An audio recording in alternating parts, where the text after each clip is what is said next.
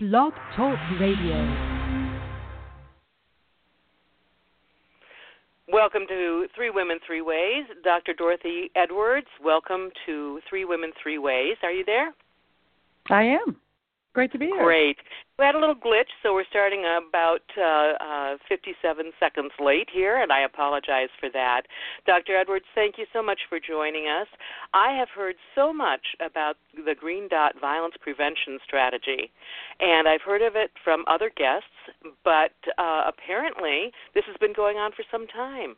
What caused you to start this campaign? And I presume that you are the, since you are the author of the strategy, um, that you started the whole organization, did you not? I did. Um, I Green Dot. In fact, we're just getting ready to uh, celebrate our our 10th anniversary uh, in some form or the other. It was about 10 years ago that we actually did our first Green Dot program. Um, at that time, uh, I was based at the University of Kentucky, and I was with the the students there, and it really evolved interestingly um, out of out of failure. Um, my my whole career has been focused on the reduction of what I call power-based personal violence, but it's sexual assault and dating and domestic violence and stalking and child abuse and kind of that category of violence. And after uh, having done it for about a decade, um, I really had a chance to pause and kind of reflect and say, you know, how's it going? Do I have any evidence to suggest um, that as a result of my work, less people are actually getting hurt? And honestly, I didn't have evidence to suggest that. I had, you know, lots of good anecdotes about a good talk or or a great event that lots of people came to or a pretty brochure, but there was no solid sense that anything was changing. And I think it wasn't just me. Um, I think in the field as a whole, we were kind of stuck in a rut in terms of not gaining the momentum we needed to gain to really see enough people engaged to reduce violence. So Green Dot was kind of uh, uh, attempt to pivot and to go, you know, what's what's going wrong? Why why aren't our current strategies working? And what can we be doing differently to um, improve? Okay, so let's back up even more. What led you to go into this kind of work? Why did you decide that this was the approach that needed to be taken to stop violence? Well, um, uh, the the the draw to the work, I think, it came at a lot of levels. Um, like many of us in the field, um, part of the draw was my own experience. When I was 19, I was a victim of um, victim of a rape, and obviously that was that was formative uh, for me. Although at that time I didn't think, no, I'm going to do this for the rest of my life.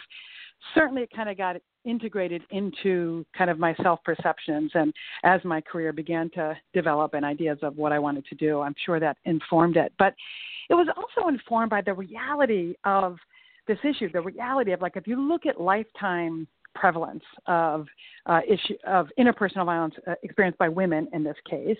Um, we look at lifetime prevalence um, at, at like one in three.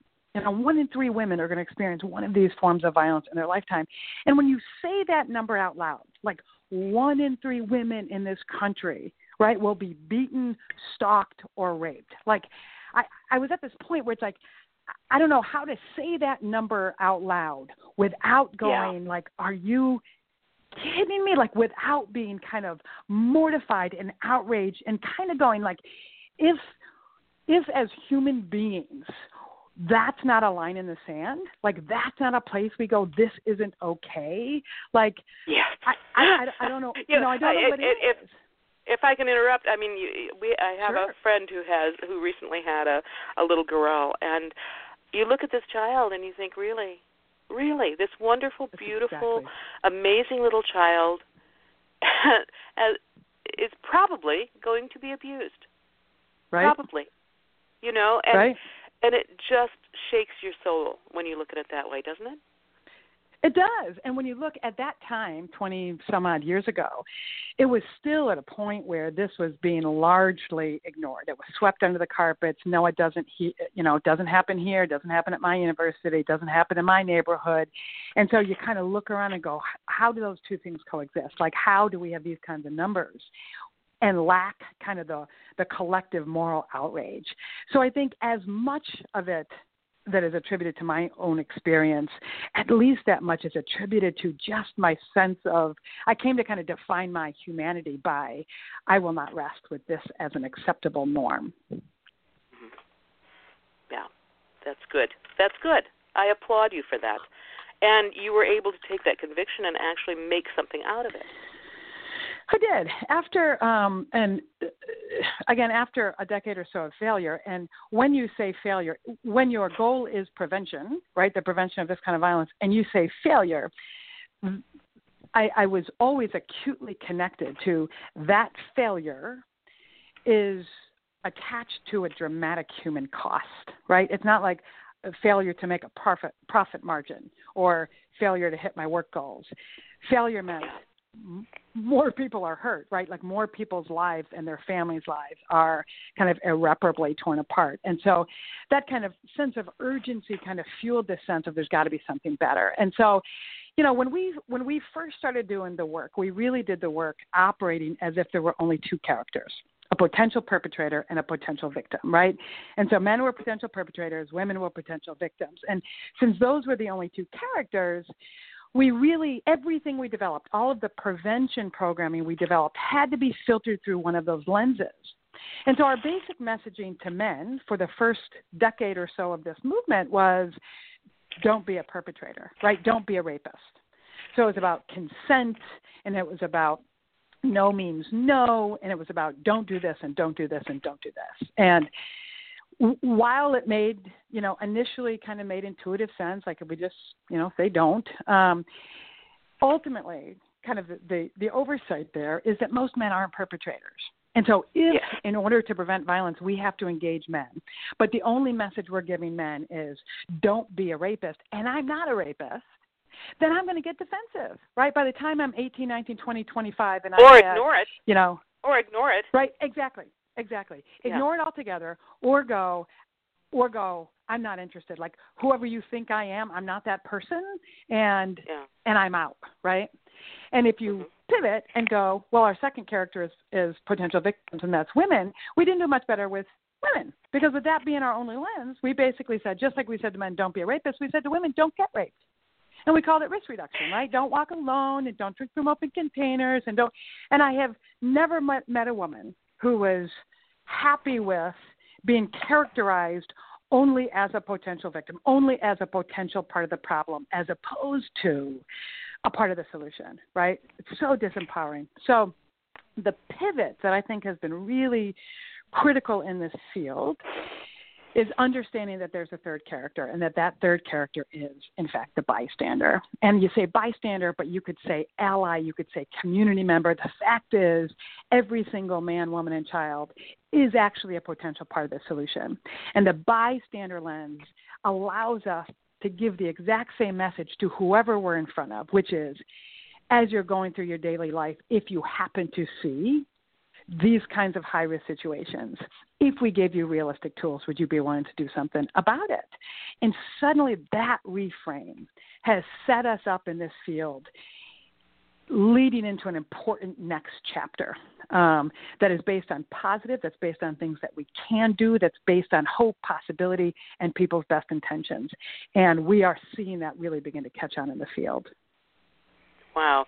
And you know, one of the uh, uh, gosh, I guess six months ago, eight months ago, we did a show on bystander intervention, mm-hmm. and the term bystander intervention, to me, it almost sounds threatening.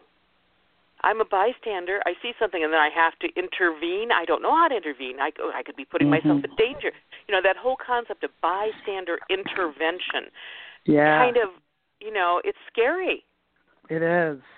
It is, and it's interesting you say that because, you know, that was our first misstep. I, I felt like a major stride was a, a, a major kind of important next um, paradigm was acknowledging the role of the bystander, and and might I say, you know, Green Dot certainly didn't lead out on that. Programs like um, MP, uh, uh, MVP, uh, Mentors in Violence Prevention, are bringing in the bystander. Jackson Katz, Vicki Banyard.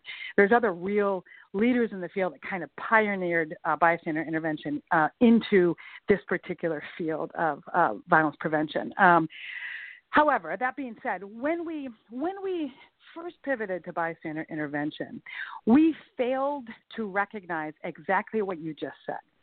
We fail to recognize that even good people, right, who see mm-hmm. something and want to intervene, can get stuck. They can hit up against barriers. And so we would go into a room and we would do some sort of inspirational talk and we'd say, So next time you see something, just step in and do the right thing, right? Like some kind of trite pep talk that assumed wanting to do it and being able to do it were the same thing. And what we had to realize is that all of us, given the right context, run up against barriers, right? So we have personal barriers. I'm shy. I don't want to make a scene. I'm afraid, right? What if it turns on me? I don't want to be embarrassed. What if I call it wrong, right? What if I intervene and it's not what I thought it was and I'm going to look like an idiot, right? Yeah, what have, yeah, what if I what if I'm just, you know, unsure? You know, we all exactly. can run across things where we think, "Oh, you know, that's not right." Well, I don't know what they're doing. I don't know. Maybe I don't know. You know. Ex- exactly, and it happens all the time, right? It happens all the time. Where I think it's actually an exception to the rule that we see something and it's so extreme that we know with a hundred percent certainty this is a bad thing and I got to do something. You know, most of the time when we notice something, our gut is kind of going, "Well, there's something, but I'm not sure," right? And there we are, yeah. which is one of the most common one of the most common barriers uh, of the personal barriers and the the other kind of set is around relationships right so I don't want to look like a jerk in front of my friends. I don't want to be that guy that can't take a joke. I don't want to, you know, break the bro code. Or even again with adults, it's like I don't want to be the squeaky wheel at my workplace, or I don't want to, um, you know, be the one that can't go and just relax. Or in my family, we don't talk about these things, right? So we all have these barriers, and when we build strategies What's important is that we recognize that barriers aren't going to go away. I can't make a person that's shy not be shy anymore. I can't make someone suddenly not care that they may be embarrassed, right? I can't change family norms with one good kind of talk. And so when we build bystander intervention strategies, we have to not only acknowledge and legitimize barriers, but we also have to build strategies assuming those barriers are going to stay in place. And so people have come up with different ways to do that. Green Dot focuses on something that we call the three Ds direct, delegate, and distract. And so we say, okay, you may see some situations that you go, you know what, I got this and I can do it directly right? So I can go up to the situation and say, hey, I think you need to take a breath, or I can go up to the situation and, and check on someone. Is everything okay? And it, whatever my barriers are doesn't preclude me from doing something directly. You go into another situation. No, please go ahead. Well, I was just thinking about many years ago when I was uh, pregnant with my second child, my first child at age two and a half. I, I was in a store standing in line to check out, and I could see I was I was seeing that he was going to lose it, and I kept thinking, please let me buy these things before you lose it. You know, let me get through yep, this before yep. you start. To, you know, and as I got about the third one from the the checkout, I could see, nope, this is not going to last. And so I just you know grabbed his hand and we headed out to the parking lot.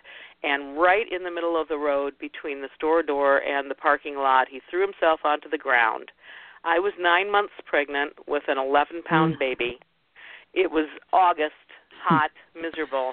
Yeah. And I'm on my knees in the parking lot because I couldn't lift my first child. He was too heavy at that point for me to lift. And I'm on my knees on this hot pavement saying, Come on, you got to go over here. We have to go over here. Come on. Yep, we'll deal with that later. You know, doing the thing. Right. Sweat dripping off of me, frustration, you know. And this woman came up to me wearing high heels and pantyhose. I'll never forget this. you know, looking impeccable, and she had a piece of candy in her hand, and she mm. said, "Oh, is somebody tired?" And I'm sure, looking back on that, and I've thought of this many times over the years, I'm sure she felt that she was going to help me. But she's holding out this piece of candy to my two and a half year old who's being absolutely recalcitrant and I'm looking up at her from my hot knees welded to this t- hot tar on the pavement, mm. and mm-hmm. I just looked at her and I went, "Get away." get away. right. and and I'm sure she. I mean, I, I've thought of it over the years, you know, because I thought you are not giving a piece of candy to this child for behaving this way, you know.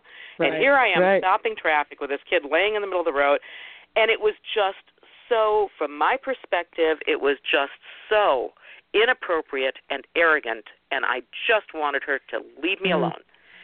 Right. From her perspective, I am sure she felt that she was helping me out. I've Right. thought of that many times over the years when I have been in a position where I've thought, "Can I help this situation?" Oh, I know. I have. I've raised children. I know how to do. You know what I'm saying? Right. Do Right. as a bystander, just because we have a certain experience or we think something works, doesn't mean it does, and it doesn't mean it's welcome or appreciated or even right. Yeah. And it's it's really interesting because what you just described is actually one of the barriers people talk about. Not just with children, although that comes up a lot, you know, um, but Mhm. with uh, a, a situation at a bar where I think I'm going to intervene to this woman who I'm not quite sure how drunk she is, and does she know him or not know him, and if I in intervene, will it be welcome? And same with domestic violence situations, right? Like, is it going to Yeah. be welcome? Is it wanted? Am I going to do the right thing? And so the question we have to ask ourselves is because for your situation, it could have literally been it, it, it the situation could have that story could have been written very very different right? It could have been someone that really was at the edge of their patience and really you know was feeling out of control and feeling terrible and didn't know what to do. And someone coming in to intervene and create that distraction would have in fact been a welcome connection a welcome intervention right? And so what we say to bystanders is there's not going to be a one to one ratio. Every single thing you do number one isn't going to necessarily resolve the situation, and number two, may not be welcome. So, what we have to do is we have to go as a society, as a community, as a university, however you define your community, um, where do we want to trend? Right? Do we want to do we want to trend towards when we see something that our gut says maybe I could help? We say, nope, mind your own business or do we want to trend towards It, it, it's, as a typical, whole? It's what? And I think that's a typical reaction. No, just mind my own business. Exactly. Yeah. Right. And what we know is with that as the typical, we sustain norms of one in three across the life lifespan, right? And so if I were like if I were talking to the bystander that finished uh, as they walked away from you, um, I would have said, "Don't be discouraged." Right? She didn't happen to need, right? She didn't happen to need, but that doesn't mean you did the wrong thing, right? She was okay. She had it under control. She felt, but maybe the the third one out, right? Maybe you and the next person she helps also is not interested, but then that third one, actually that's going to keep that kid safe, right? Or that that's going to help that woman feel a sense of connection and community, or that's going to help, right? And so it's it's less about I know what I'm about to do is going to to fix exactly what I want it to fix and it's going to be welcome. And it's more about as we define our communities, we know that the current status quo results in one in three. So we got to try something different, right? And the theory of bystander intervention that there's is that there's going to be a net gain the more we follow our gut and go, I'm going to do my best to help here. hmm When is it not appropriate for a bystander to intervene in some way? You know, we there's I, I'd love to give the answer to that, but what we like when we do a bystander in five words or less, it- please. exactly. What we really do is we really it's about facilitating a process and helping people find their own answers. So once we go, okay, let's take a look at your barriers. Then the next step is going, okay, let's took, take a look at your options. You can do something direct, like the story you just gave. You can create a distraction, right? I spilled a drink. I need directions. Um, hey, look, there's a scene over here. Oh, the cops are coming. Like whatever it is, you can create a distraction to try to diffuse what's going on. Or the third one is you can delegate. You can get someone else to do it. Call the cops, find his friends, find her friends, talk to a trusted minister, RA. Like it just depends on your your context. So direct, delegate, and distract. So we say, okay, you've got some barriers. It's okay that you have them. You're not a bad person. You've got lots of options. The three Ds: direct, delegate, distract. And so no matter what makes it hard for you, there's something you could realistically do. And then the last piece is exactly them dealing with the question you're asking, which is where is my line? Right? Like when do I kind of internally get set off? And what does it what what feels within my own again experience and barriers, what feels like something realistic, accessible, not dangerous, hopefully, that I could be doing. And there's not a right answer. What we give, because again, there's going to be sometimes we don't intervene where, by God, we should have. We could have made a difference. And there's going to be victims that 20 years later that I talk to almost every day that go, I was a victim.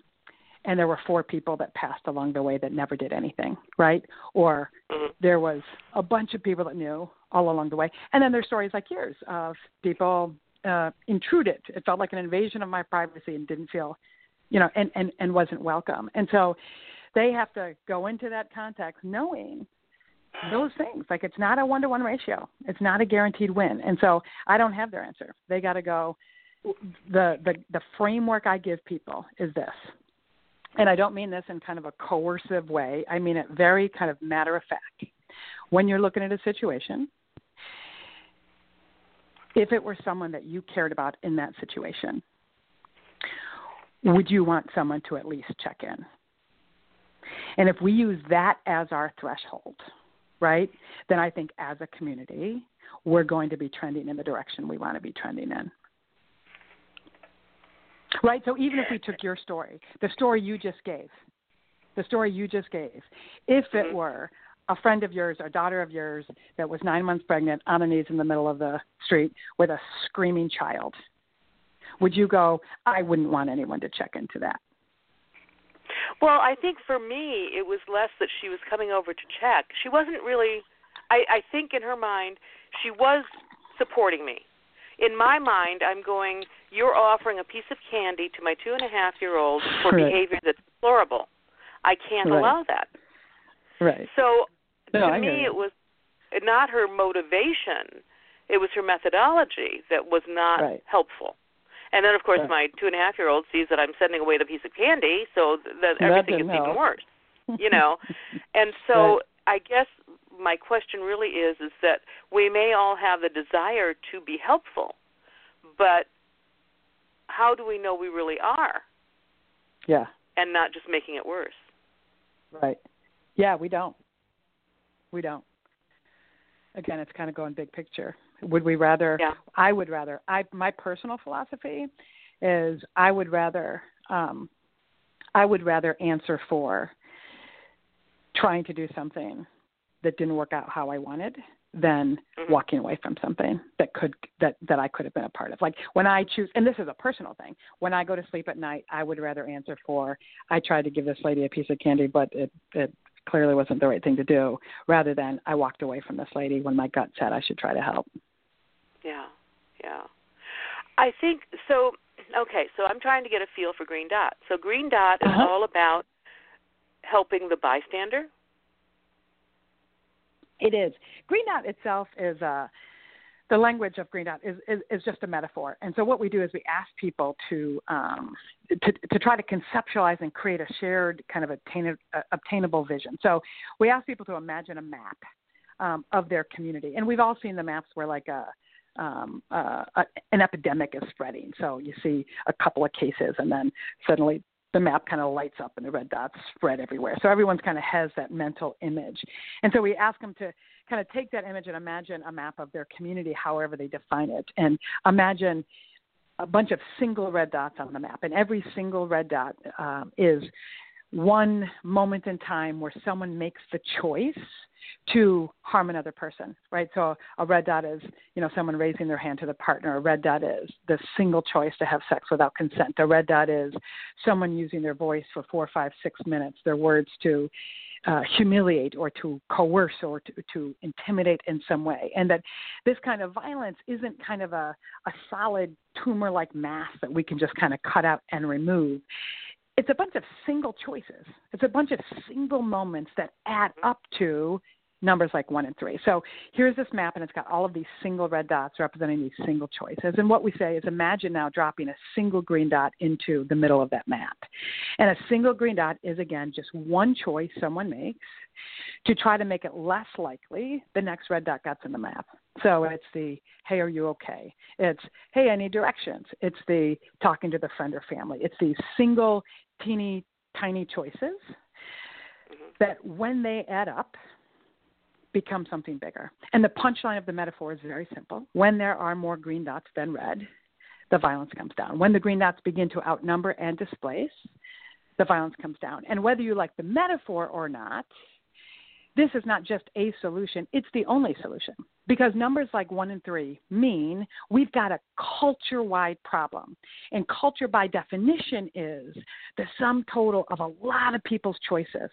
And so it's not going to be one funding stream or one policy, right, or one program that's going to change it. It's going to be when a bunch of individuals each say, I will do my single green dot. I will do my single intervention when I happen to pass this in my life.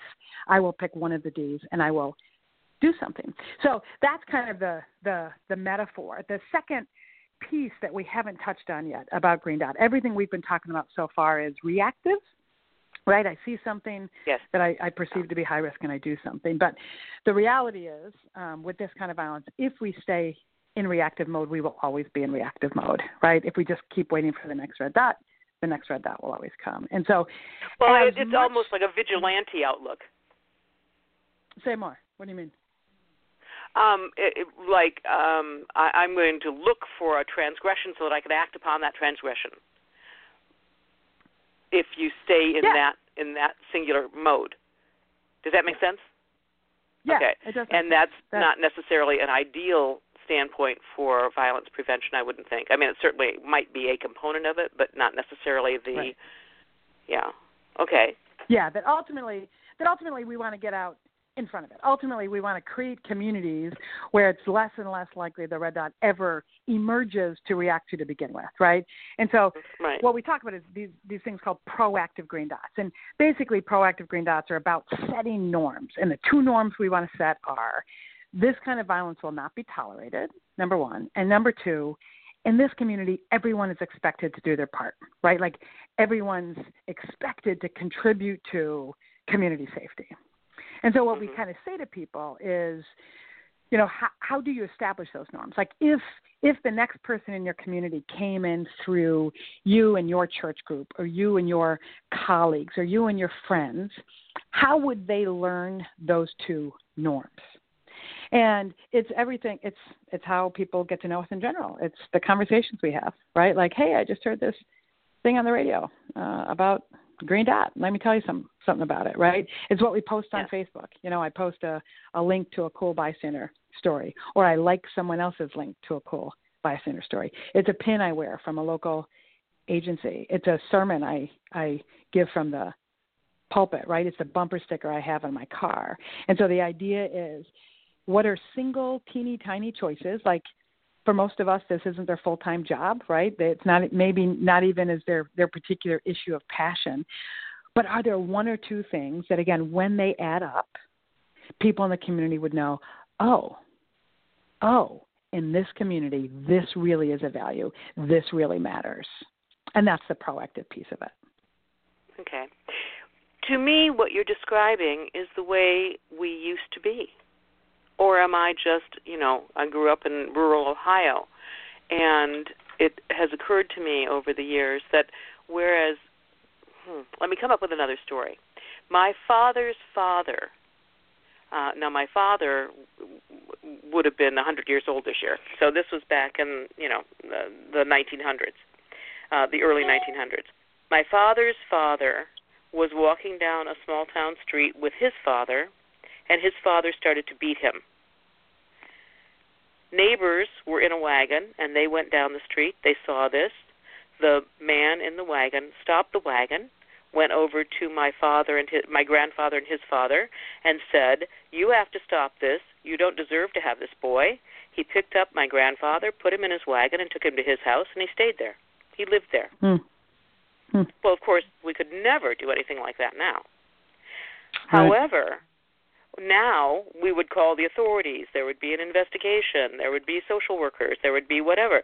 But back then it was a simpler time, and this man said, "No, this man is beating his boy. He doesn't deserve to have his boy. I'm taking his boy." Boom. And my mm-hmm, grandfather mm-hmm. had a good life living there. Um, well, mm-hmm. you know, clearly that's not the way. You know, I mean, there's pros and cons to that as well. You know, but right. back then it was simpler. I see something wrong, I can correct this. Boom, it's done. And then it seemed to me that we evolved into when I was, you know, my my children were. I mean, none of us would intercede with anything. We would just pick up the phone and call. I had another neighbor who was burning uh, some trash. She didn't know it was a no burn time. She hadn't seen the notice. And rather than her neighbor coming over and saying, "Hey, did you know they have the burn ban on?" she and her saying no and putting her fire out, her neighbor called the fire department, and the next thing know, my friend has three fire trucks in her yard because she's burning trash in a barrel in her backyard. Mm. So it seems to me we went from my grandfather's era when we could all just go take care of a problem and correct it without any authorities to an era when none of us is willing to even converse about it. We have to call authorities and make authorities take care of it. The description that you're giving me of Green Dot Campaign says no, there has to be something in between that we can, as individuals, do things. Am I misinterpreting what you're saying? No, I, uh, uh, you're not at all. And I, I mean, there's there's two pieces of it. Yes, that is what we're saying is, you know, we're not going to say what to do. We're not going to say whether it's better to have a have that conversation or whether it's better to call law enforcement, or whether it's better because you got to know your context, you got to know your limitations. Um, how, how do we give people permission to to go back to that in I, I think you're right in a culture that that largely um, we get more and more messages about um, mind your own business particularly around this this issue. Um, the reality is, even back, um, even when we go back a generation or two, when it comes, while it may have been a simpler time um, in a lot of ways and more kind of good neighborly stuff around this issue specifically, it was more in the dark for certainly more in the dark than it was now. There's certainly people weren't given permission to pay attention to the the fight that's happening to the neighbors next door or acknowledge it in any way. It was certainly, mm-hmm. you know, women were men's property, and what happened behind closed doors stayed in closed doors, and sexual assault wasn't a thing you know those kinds of things and so it's like it's trying to get the best of everything right it's trying to get the best of capturing some of the stories you're talking about which is how do we look out for each other you know in those ways like um like someone looked out for your your grandfather um and breaking some of the the silence that did exist then around things like domestic violence and sexual assault yeah. Yeah, I've talked with people who said, "Well, you know, when when I was a child, nobody beat their wives." right. You know, exactly. When I was a kid, nobody did that. exactly. Exactly. Uh, really. All Which of a sudden, it just lot, you know, started occurring 20 years ago. right. And so yeah. that actually comes up some now that as we've done, there's been an interesting shift from what you're talking about, like no one, you know, no one ever talks about it. Uh, it's in the dark. To okay, now people are talking about it, and people say things like that, like, well, back in my day, it wasn't going on. And now there's an interesting thing because another kind of layer of this is one thing is acknowledging it's happening. Another thing is creating systems where victims feel comfortable reporting, right? Actually telling someone, um, uh, both formally and informally, law enforcement. Uh, as well. And it's interesting that as we do prevention well, so when Green Dot goes onto a campus or into a community, if they do it well, then you have a community that is talking positively about this issue, that is engaged in positive ways, talking about, you know, the, the value of community safety and looking out for each other. And what ends up happening is that victims who have been silent for years, sometimes decades, they suddenly go, wait a minute, maybe this is a community I could tell someone. Maybe I don't have to carry this by myself. And so what happens is after after a, a good prevention program is launched, what people see is an actual initial spike in reporting. And what's been important for folks to understand during this transition is that spike in reporting doesn't mean there's a spike in actual incidents, right? It means actually a sign of success right? That we've created such a safe place that more victims are reporting. And if more victims report, obviously, there's then greater opportunity for accountability, right? And the more there's opportunity for enforcement and accountability, the more we, we come at prevention um, in an, in a whole other way as well. Okay, I'm going to play devil's advocate here, but first, I've been sure. very recalcitrant. I've been very very um, negligent here. Our it, we do have. I got emails from people I know. People are very interested in Green Dot campaign, including um, um, my old friend Barbara Paradiso, who said to say hello to you, by the way. And hello. Um, and uh, I need to give out the call-in number. I also have the chat room open. If you'd like to post a comment, I can I can certainly um, um, pass that on or a question. But our call-in number is uh, uh, six four six three seven eight zero four three zero six four six three seven eight zero four three zero. So give us a call, join our conversation, or say hello to Dr. Edwards, and we will continue. I'm uh, playing devil's advocate here for a minute. For one thing, mm-hmm. um, you know, I, I'm I'm cautious about your approach because I'm going okay. So we're going to train bystanders to intervene, and we're going to have a little cadre of vigilantes who think that somehow or other, single-handedly, they're going to be able to diffuse every situation with violence. But that's not really what you're saying, is it? Because in looking at your website and looking at your training opportunities, you know, some of the things that that you, you list there are just common sense things. Uh, I helped my friend get to a shelter. I helped. So when we're talking bystander intervention, we're really not talking about roll up your sleeves, get in there, and solve this problem necessarily. We're talking about doing some of those things that most of us, from a human standpoint, would do. Am I right about that? You're right about um, when you say bystander intervention, people do tend to go to where you went, right? That it's a it's a more imminently high risk situation, and I'm gonna jump in the middle of it, and it's this high risk thing, and I'm gonna do this big thing, right? And and I'll be a hero, trainer, yes. and I'll yes. be a hero, right? And yeah, when what we do, what we train, in fact, is what are the earliest possible warning signs? What are the things that you know someone uh, uh, um, just notices at a bar that someone is uh, seems to just keep feeding someone lots and lots of drinks and uh, uh, seems to be kind of ignoring some body language around that, right? I don't know for sure something terrible is going to happen. I don't even know who they are, but you know what? My gut is going. Eh. And so a common intervention there would be something as simple as going, "Hey, is everything all right? Are you all right?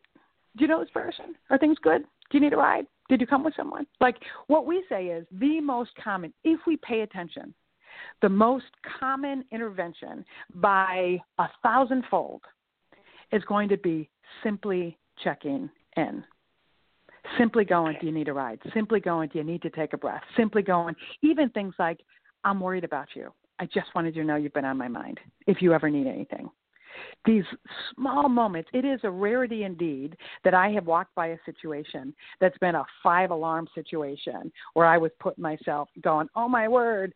Um, and the fact is, most of the time when people see something that extreme, um, they do call law enforcement or something like that. However, that being said, you know, the Stanford case was just all over the headlines.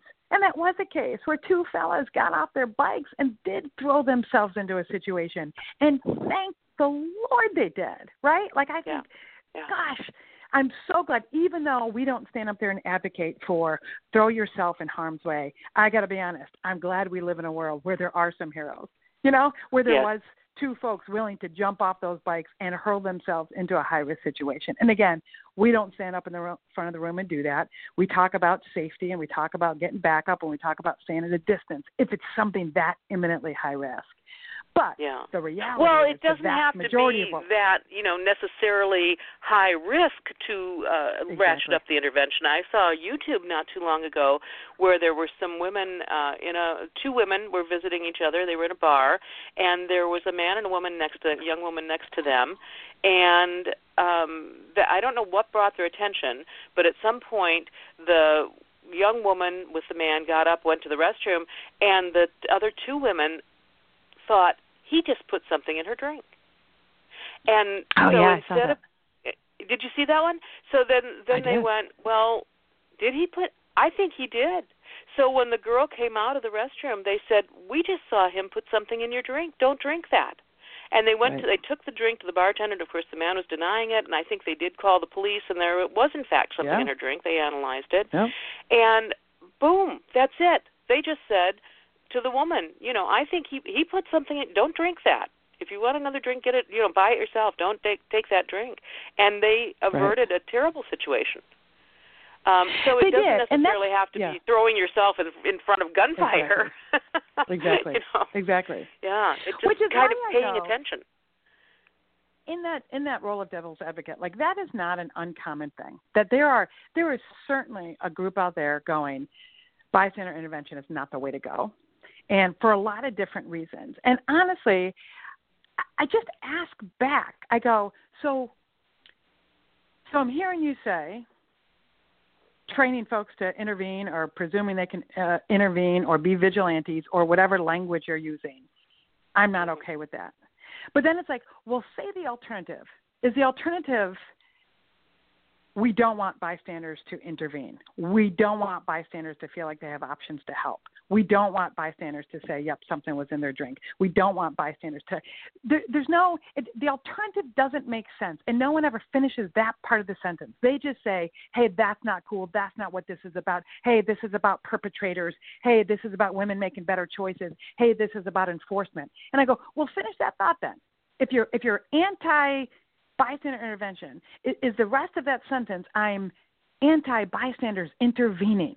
Right? Like, is that really the world we're wanting to live in, where we would rather go? Prevention is not going to include equipping people to help if they can. Like, it doesn't. That piece Don't you think though it's the word it's the word intervention we associate the word intervention with something strong armed and heavy handed Yeah. I, I Yeah. think what you're describing and what I see on the website for Green Dot is not that strong, ha- heavy-handed thing. It's more of the keep your eyes open and be willing to say something. Yeah. Yeah, and I think you're right. Even in the field of bystander intervention, none of us love the word. Like none of us love because even people don't like bystander because bystander kind of by definition means I I stood by, right? And so we've Yeah. as a field we've kind of gone like whoever can come up with a better phrase because not only does it kind of conjure up the exact kind of framework you're talking about, but uh, but it also conjures up you know passivity the word the word bystander and so they folks have thrown up things thrown out things like upstander and i don't know Um, so it's kind of like let's let's like just tweak it so it sounds good. Right? Uh, um Yeah, yes i yeah. agree that the phrasing isn't the best um the best phrasing and that's just it's imperfect language right now Yeah, but what are you going to do? You know, um, but yeah, I, I agree with that, and I really see, you know, because I admit that, you know, when I first um, was looking at at the information and hearing about Green Dot, I thought, oh, bystander intervention. Okay, so we're going to teach everybody karate and give them whistles and send them out at night and Right. you know in matching T-shirts Right. and you know uh, that kind of thing, and it kind of gave me pause. Not necessarily because of the risk of escalating situation or the risk of danger for that bystander, but also because I've seen so much victim judgment, you know, judging against victims. Yeah. And Yeah. You know, it's so easy to observe a little piece of something and decide that it's the victim's fault. She should have done this, she should have done that, she shouldn't have done this, she shouldn't have done that. Right. And what she, you know, so I envisioned a, a group of little semi-vigilantes out there, you know, making decisions and and uh, escalating situations and just really helping to minimize a victim's self-power. That's my that was my initial thing. Clearly, that's not what we're talking about, is it? No, and you know it's interesting the the um, the roll around the the um, language and kind of the norms around victim blaming with this particular issue, right? The this idea of violence against women most typically does have that. It's really conceptualized by that, right? What were the victim's choices that led to that, whether it's Yeah. sexual assault or domestic violence? And what I like about prevention, why I have kind of enjoyed um, the the framework of prevention is prevention by definition means there's not a victim, and so I'm always kind of reframing towards instead of having to to sort out blame after the fact. Let's stop this stuff before it happens, right? Let's get out in front of it so we never have to even get to that piece. And so that that pivot, like finally removing myself from the whole victim blaming argument and going, you know what? I'm not even going to engage. I'm not even going to indulge that argument anymore. I'm going to focus my energy on stopping it so we never even have to deal with that argument. Yeah. Yeah. Yeah, I you know, I'm feeling I got to say, you know, when I when I was first um when somebody first explained to me about Green Dot, I thought, well, that sounds okay, but then I had these reservations and some of the language threw me. But I think what based on our conversation, I'm feeling a lot more comfortable about it because basically what you're saying is we're just going to be human beings again who care about other exactly. human beings. Exactly. And I like and you, no, go ahead. Yeah. Yeah, and other people do too. And you know, quite frankly, um, I take a lot of um, I take a lot of responsibility for how many folks I've alienated over the years. Like again, alienating men.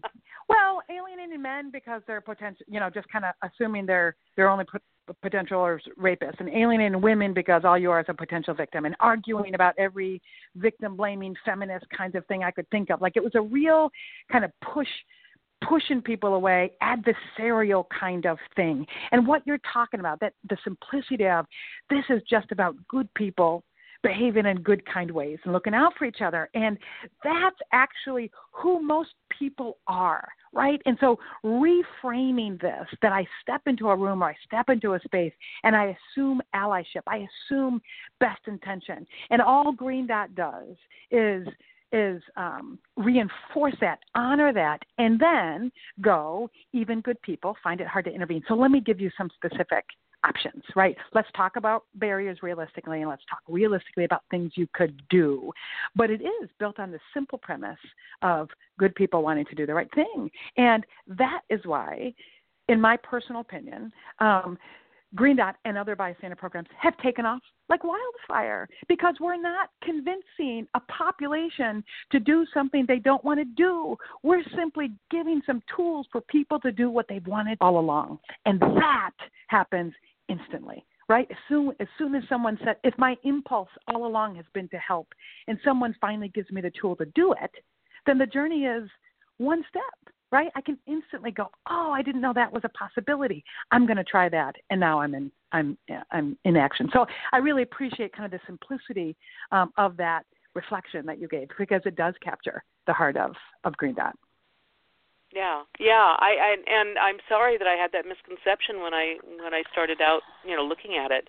Um, but I, I, I just, I, I'm very sensitive to victim blaming, and I just thought, oh my gosh, we're going to have all these people running around, you know, um, and and making it a little bit worse for the victim. And um, yeah, but that's not. Tell, we have about ten minutes left. Can you please tell me about the trainings that you do? I'm particularly interested in schools and and sure. Uh, what kind of trainings does the program do? Sure. Well, the Green Dot the Green Dot organization really does two different things. One is we train on the Green Dot strategy, the, the actual prevention program called Green Dot, and the second thing we do is more broad kind of consultation about building your own prevention program or, or, or shaping policy, those kinds of things. But in terms of the programmatic piece, um, like I referenced at the beginning, we started at the university, um, partly because that's where I worked, and partly because that's such a high risk time for women uh, with sexual assault in particular. Um, and we have since, over the last decade, um, you know, worked our way backwards to um, high schools and middle schools, and we're finishing up piloting the K through three. And we've also gone in the other direction where we now have a community training. And I'm really excited about the community training. We've been doing it for a couple of years now because when you train the surrounding community, when you train the churches and the bars and the parents and the Rotary Club and the small businesses, then when we do trainings in the schools, those trainings are strengthened because when I leave my health class where I sat through the prevention training, it doesn't just disappear. I then hear mom reference it because she had a training at work on the same thing, and I hear it from the pulpit because the preacher ties in something about brothers or sisters keeper. And then when I'm at the restaurant, I see a placemat that has little green dot activities, right? So it goes from this was just a required training I had to sit through in health class to oh wow this is something that everyone kind of buys into anyway so now we have kind of a lifespan approach and programs that kind of coincide developmentally. And when folks want to when folks want to bring in the program, we're like a train the instructor model. So what we do is, for example, if a high school says we want to do Green Dot, um, we would work with them to kind of put together who's, who, who are the best people to be trained. Um, uh, teachers, community partners, um, counselors, support staff, administrators. Like we put together who's going to be their training team, and we come in for four days And for four days, we train them on um, the curriculum, right? The actual components of the curriculum, which are twofold. One is there's kind of an hour long workshop that we want everyone to get. Like we want to give everyone in the school, faculty, staff, and students, um, teachers, uh, principals, to get. It's an hour long.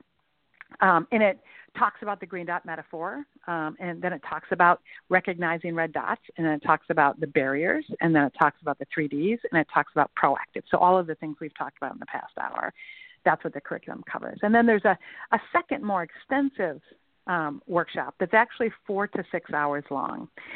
And that is a very targeted workshop. What we want there is we specifically have schools identify the most socially influential people. So it's actually out of a theory called diffusion of innovations, and they're called early adopters, but it's basically the popular kids, right, across different subgroups. And we go, we're going to actually pull them out and get them really trained in the skill set, trained to model these kinds of behaviors, trained to, to do proactive green dots. Because what we know is watching some of the cool and popular kids actually do green dots is going to have way more influence than some grown up standing in front of the room doing it, right?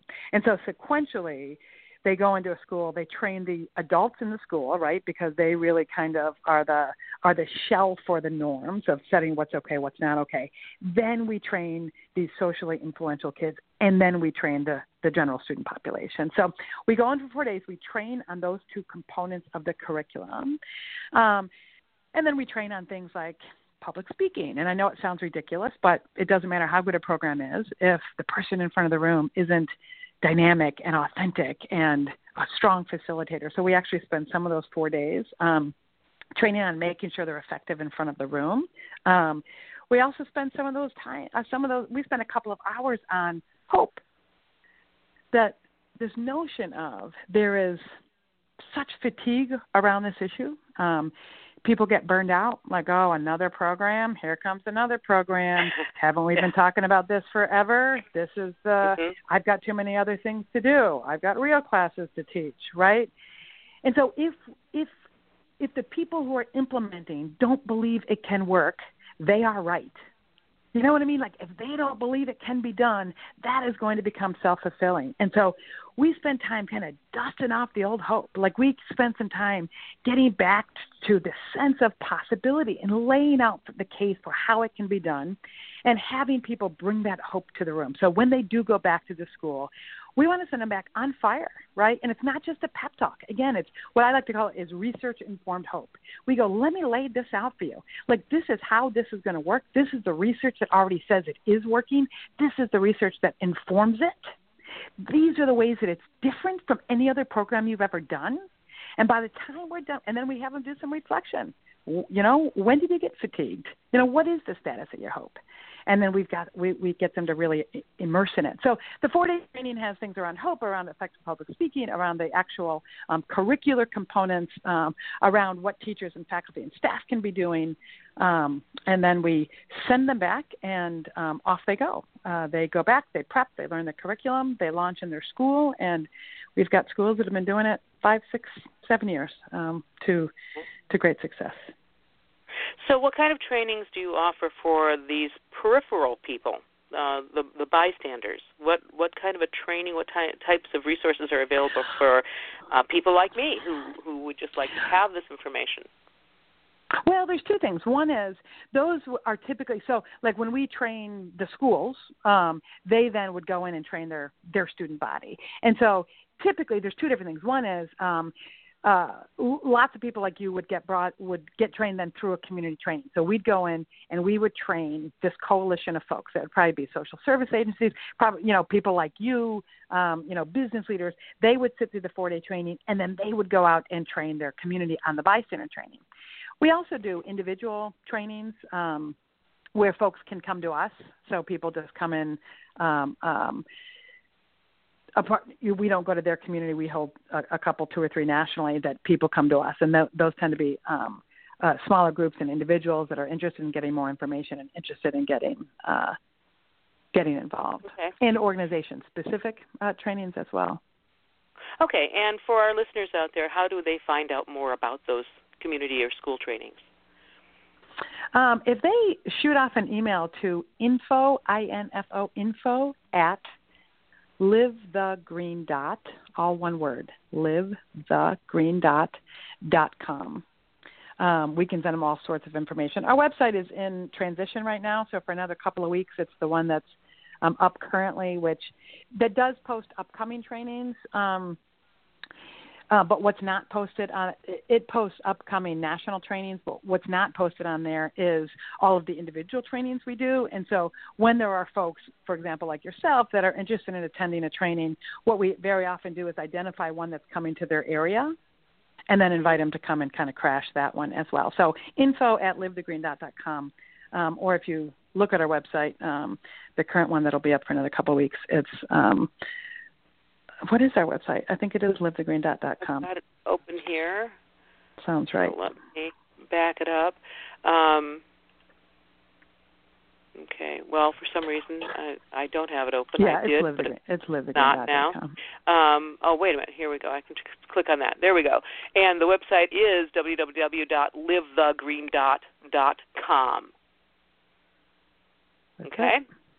Okay. I've had a good time, and I've decided that I'm no longer calling, going to call people bystanders. I'm going to call them peripheral people. nice. Peripheral people. And pretty soon it'll just become PPs. You know, it'll just Yes. get abbreviated more Yes. and more. Yes, so they're going to be peripheral Awesome. people for me. And uh, next week we are going to have uh, another speaker to talk about peripheral people, um, Alan Berkowitz, who has done some speaking and writing about making it safe for bystanders to speak up. So we'll see how that meshes with or conflicts with uh, the wonderful information you've shared with us, Dr. Edwards. I like to end my show with a quote, and I've got a couple today. But first of all, I want to say thank you so much to you, Dorothy Edwards, for coming on the show, sharing with us what the Green Dot is doing. And when I first contacted you, I said, you know, I've had several guests that have mentioned uh, the Green Dot campaign, and uh, I finally had to go, okay, what is this? I've got to have this lady on here. So thank you uh, for coming I sure and joining appreciate us. it. It's been a great conversation. Well, and uh, you know, feel free again for our listeners too. You can just go to the website and you can uh, access this show in, in about 15, 20 minutes. It'll show up in the archive list, and you can click on that. You can give the website to whoever you want, and they can click on it. So this information is out there, and it's out there forever. So make use of it. Thank you. Our quote for today is actually from John F. Kennedy. Peace is a daily, a weekly, a monthly process, gradually changing opinions, slowly eroding old barriers, quietly building new structures. And it seems to me that that is uh, the essence of what the Green Dot campaign is doing eroding those old barriers and quietly building those new structures so that we can all participate in creating a safe and peaceful society. Thank you, Dr. Edwards. Thank you, listeners. And please join us next week on Three Women, Three Ways.